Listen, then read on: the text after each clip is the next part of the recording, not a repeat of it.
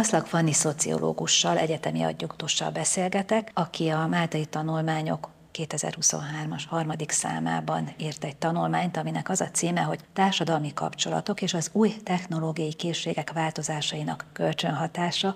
tapasztalatok hátrányos helyzetű térségekben. Fanni az önök szerző hármasa által jegyzett tanulmány hazánk egyik leghátrányosabb régiójáról, Szabolcs megye keleti feléről fest képet. Beavatna abba, hogy milyen körülmények között végezték a felmérést, és miféle személyes tapasztalatokkal járt a kutató munka. Először is azért választottuk ugye ezt a területet, ugyanis mindhárman kötődünk magához a területhez, illetve egy korábbi megelőző kutatásoknak az eredményeit vizsgáltuk felül mi is, egy másodelemzést készítettünk ebből, az egyik szerző társunk részt vett ugye ebbe a projektbe. Ott igazából más vizsgáltak, ott magának a társadalmi mobilitásnak az esélyeit nézték meg ezeken a kis térségekben, és akkor úgy gondoltuk, hogy az adatokat felhasználva mi szeretnénk több információhoz hozzájutni, és jobban megismerni a társas kapcsolatokat, illetve az új technológia készségekre próbáltunk ugyebár fókuszálni, magában a, a kutatásban, és hogy ezeknek a, az erőforrásoknak a birtokában a különböző szubjektív jóléti kategóriák, amiket ugye mi létrehoztunk utána, akik benne voltak válaszadók, őket például hogyan lehet igazából leírni, és mi jellemző őket a munkavállalás szempontjából. Tényleg ezért tartottuk fontosnak ezt a területet vizsgálni, ugyanis ezen a területen mind mennyiségileg és minőségi mutatók mentén borzasztó hátrányokkal néznek szembe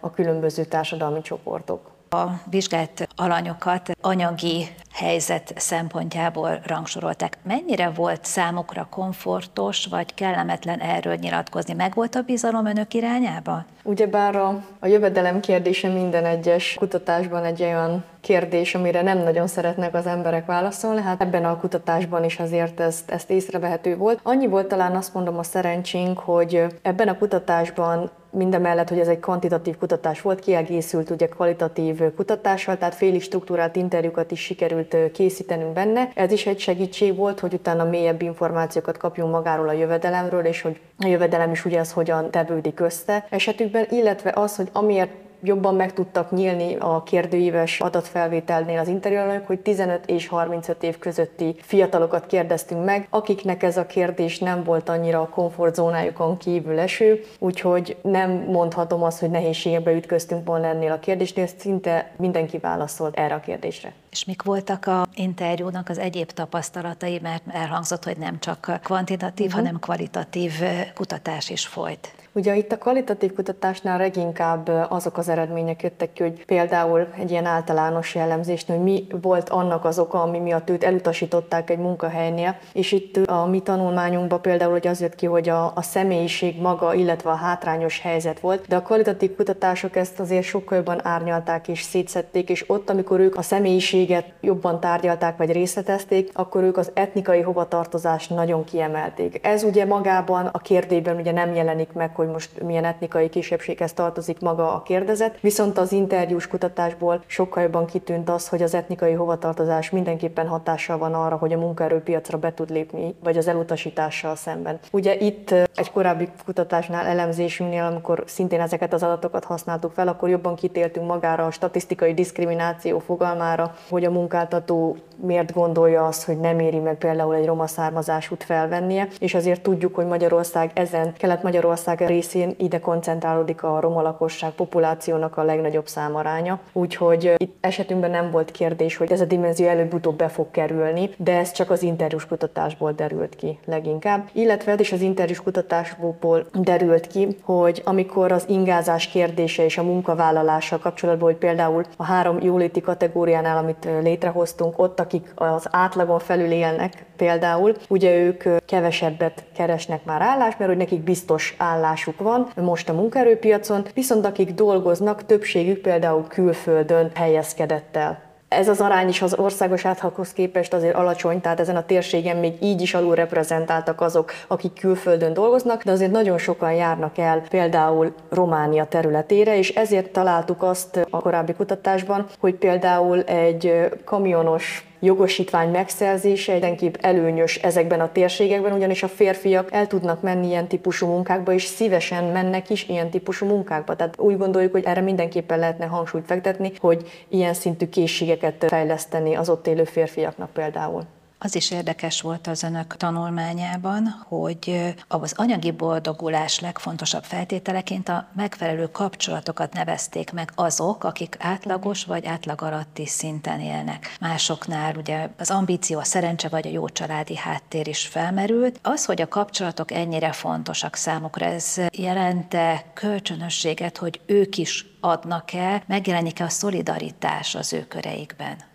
Ugye ennél az esetnél, amikor azt mondtuk, hogy a kapcsolatokat kiemelték, hogy nagyon fontosak a boldoguláshoz az életbe, itt is, amit a tanulmányunkban az elején is említettünk, hogy nem mindegy, hogy a kapcsolatoknak melyik hálóját nézzük, tehát hogy az erős vagy a gyenge kapcsolatokat. Az ő esetükben az erős kapcsolatok, amik inkább domináltak. Ezek a családi kapcsolatok ki is jöttek, hogy ők leginkább ezt tudják felhasználni. Itt egyfajta szolidáris kapcsolatot is lehet érzékelni, ez egy reciprocitás, de annyira nem, a szoros családi kapcsolatok nem annyira reciprocitáson alapulnak, hanem vérségi alapon, mert hogy családi a kötelékek. Az ő esetükben ezt nem, nem lehet szerintem elmondani, viszont akik az átlagon felül élnek, ők ugye nem ezt jelölték meg, viszont azok, akik kiemelték, hogy az ő esetükben is fontosak a kapcsolatok, illetve ők a gyenge kapcsolatokat használták leginkább fel, hogy a munkaerőpiacon érvényesülni tudjanak, ott viszont már jelen van ez a szolidaritás és a reciprocitás, nem úgy, mint például az erősebb kapcsolatoknál. Nagyon érdekes volt ez a kerekasztal beszélgetésen hangzott el, hogy vannak olyan közösségek, ahol már a szegénységnek, akár a nyomornak olyan szintje van, hogy az erős kapcsolatokban sincs meg az a bizalom, hogy kérhessenek, mert attól tartanak, hogy kérni fognak.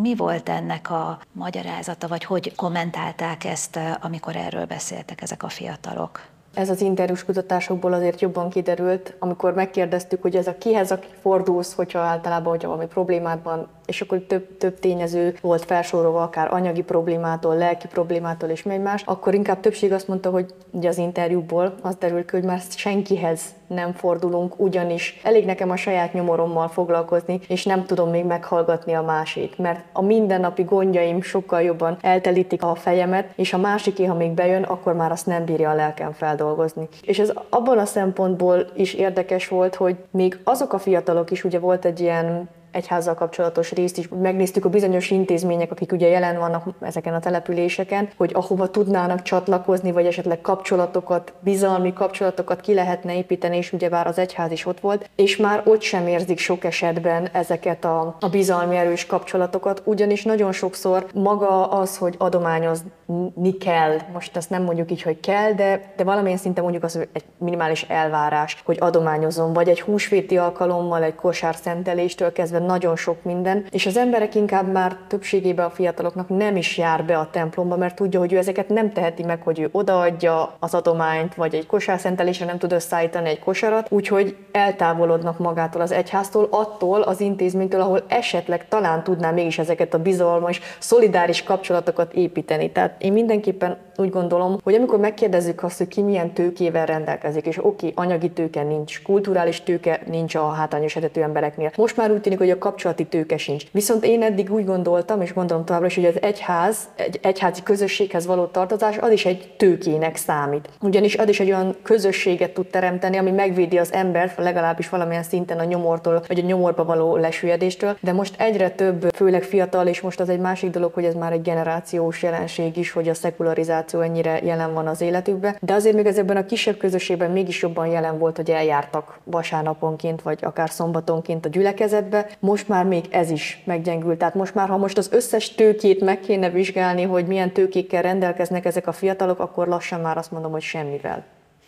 Hát ugye a társadalmi tőkének a kiegészítése vagy erősítése lenne a cél, de hogy lehet-e kívülről ebbe beavatkozni, hogy hallottuk most már az egyház felől se, de hol lehet akkor ebben valamit mocintani? Én mindenképpen úgy gondolom, hogy mint társadalmi tőke az a kapcsolathálózat egy pontos kis mozgató rugója az egésznek. Hogyan lehet ezeket a gyenge kapcsolatokat építeni? Az első, ahol például egy fiatal találkozik és gyenge kapcsolat, azok olyan intézmények, mint például az óvoda vagy az iskola. Mindenképpen úgy gondolom, hogy az oktatáson keresztül lehetne szerintem leginkább ezeket a kapcsolatokat, vagy társadalmi tőkét, bizalmi tőkét erősíteni, mind a téren, hogy igen, a demokratikus jogok megismertetése, az állampolgári kötelességek, a jogok és a kötelességek, mind a kettőt tudatosítani a fiatal fiatalokban, illetve tényleg egy pedagógus, egy mentor szerepe, ami már a gyengekötést hozza az ő életükbe, kiterjedtebb kapcsolati hálóval rendelkeznének, hogyha ismernék. Tehát hogy én mindenképpen az oktatáson keresztül látom azt, hogy lehetne erősíteni ezeket a pontokat, illetve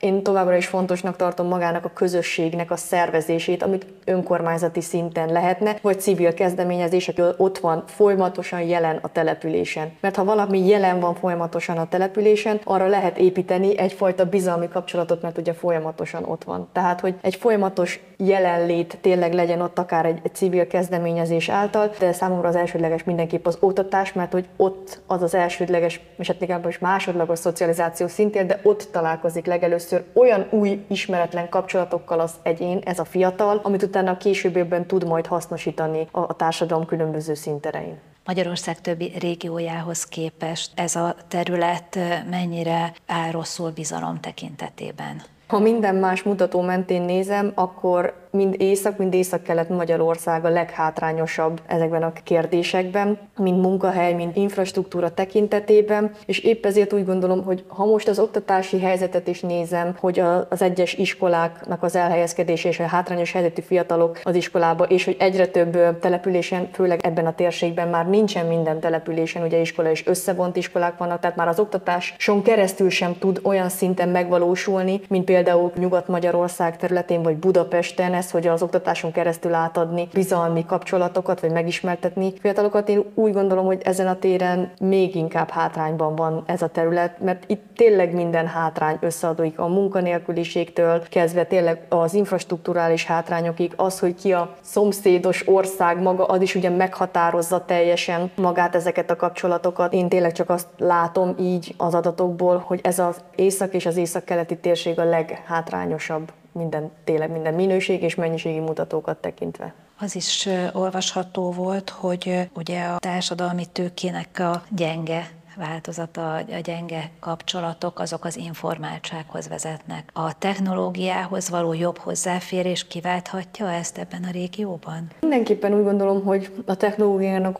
óriási szerepe van, és segíthetne valamilyen szinten ezeket a gyenge kapcsolatokat erősíteni. Viszont amit a probléma ezekhez a technológiai eszközökhöz, és hogy még magához oké, hogy az eszközhöz van is néha hozzáférése az adott személynek, viszont nincs meg a mögöttes tudás, hogy megfelelően tudja alkalmazni vagy ki tudja használni ennek a technológiának az erőforrásait. Tehát én, én itt a problémát abban látom, vagy az, hogy a kutatásunkban is ugye az jött ki, hogy igen, okostelefon már a háztartások 98%-ánál volt, viszont internet elérhetőség nem. Tehát, hogy a technológia is ugye azért sokkal-sokkal több rétű, tehát egy oké, beszéltünk okostelefonról, de ha nem párosul mellé egy internet előfizetés, akkor továbbra se tudja az ismereteit úgy tágítani, vagy ezeket a gyengébb kapcsolatokat erősíteni az életébe. Tehát itt is szerintem nagyon fontos lenne maga az edukáció is, hogy megvan, oké, okay, ott vannak azok az eszközök, oké, okay, ott van az az internet, de hogy tudjon megfelelően szűrni, tudjon az egyes platformokat átnézni, és ne egy platformról leszedni az információt, és arról alkotni egy képet az egész világról, hanem sok-sok mindent elolvasni, és azt utána szintetizálni, és abból lehozni valami következtetést, ezt is az oktatáson keresztül lehetne. De azt se tudom viszont mondani, és nem is lehet kijelenteni, hogy viszont mindenhol elérhetőek ezek a technológiai újítások, mert nagyon sok ilyen kis település van, főleg ezeken a hátrányos településeken, nagyon sok zsáktelepülés is ugye volt benne, ahol közművesítés abszolút nincs. Tehát áram sincsen magán az utcán, és ugye természetesen a lakásban így nincs bevezetve, úgyhogy semmilyen hozzáférésen nincsen például egy fiatalnak ilyen szinten, hogy odahaza. Ha nem lenne a településen akár egy jelenlétpont, vagy egy csillagpontház, vagy, vagy az iskolában nem lennének számítógépek, máshol nem tudna hozzáférni ezekhez a dolgokhoz. És valószínű az iskolában sem ez fogja használni, mert ott, ott más az iskolának az informatika oktatása, de hogy olyan szinten nincs lehetőség. Nagyon sok településen ezért nem működött maga ez az online rendszer sem, mert hogy oké, okay, tehát volt egy okostelefon, de egy okostelefonon keresztül csinálni a krétát, a Teams-et, ezt nem mindenhol lehetett biztosítani, ugyanis már alapvető problémák ott vannak, hogy nincs áram minden lakásban. Tehát ez mai napig is probléma, amikor a gyerek azért nem írja meg a házi feladatot, mert a gyertya leégett. Tehát, hogy ott, ott nehéz, hiába léteznek ezek az új technológiai eszközök, de hogyha egyelőre a létfenntartáshoz szükséges dolgok nem biztosítottak az egyénnek, akkor nem létező dolgokról beszélünk az ő életükbe. A kutatásnak mi volt az utóélete, és lesz-e folytatása? Mindenképpen szeretnénk ugye folytatni most, amilyen eredményeket ugye megkaptunk, ilyen viszonyítási pont, hogy maga a koronavírus a pandémia előtt mi jellemezte ezt a fiatal generációt ebben a térségben a munkavállalás tekintetében, és szeretnénk ugyanezt a kutatást végigcsinálni még egyszer ugyanezekkel a fiatalokkal, és megnézni, hogy most a vírus után hogyan alakul az ő munkavállalási lehetőségük ebbe a térségbe, változott-e valami, esetleg most már nagyobb hangsúly tevődött át a technológiára, tényleg magára az internetre, az internetes platformra, azáltal, hogy a vírus ugye erre kényszerített igazából bennünket, hogy ott kell most már éljünk, illetve a társas kapcsolatokra is nagyon kíváncsiak vagyunk, hogy hogy alakultak. Most maga a vírus után, hogy éppen megint felerősödtek, mert ugye eddig be voltak zárva az emberek a vírus miatt, tehát pont tényleg igen az erős kapcsolatok, amikre a fókusz került maga a vírus ideje alatt. Most esetleg nyitottak-e, vagy még jobban bezárták őket ezek az erős kapcsolatok, és abszolút nincsenek nyitott kapcsolatok. Ezek csak ilyen feltételezések, de ez lenne az újabb kutatásnak egy célja, illetve az, hogy mik azok még, amik a munkavállaláshoz, azok a skillek, képességek, amik kellenének ezeknek a fiataloknak, mert ugye nagyon sok esetben azt vettük észre az első kutatásban, hogy képzéseken igen részt vesznek, viszont ugye mondjuk így a kereslet és a kínálat nem találkozik egymással. Tehát olyan képzéseket végeztek el, amik nem voltak eladhatóak mondjuk így a munkaerőpiacon, vagy nem volt értékük a munkaerőpiacon, ezért gondoljuk azt, hogy azokat kéne megkeresni, akár egy felderítő kutatás, hogy mi az, ami az adott településen éppenséggel szükséges lenne, és olyan képességeket adni, oké, amit eladható lesz a munkaerőpiacon, vagy még ha eladható is, transformálható esetleg egy másik munkába, ha nem konkrétan abban a munkába. Tehát, hogy ezeket szeretnénk azonosítani ezen a térségen.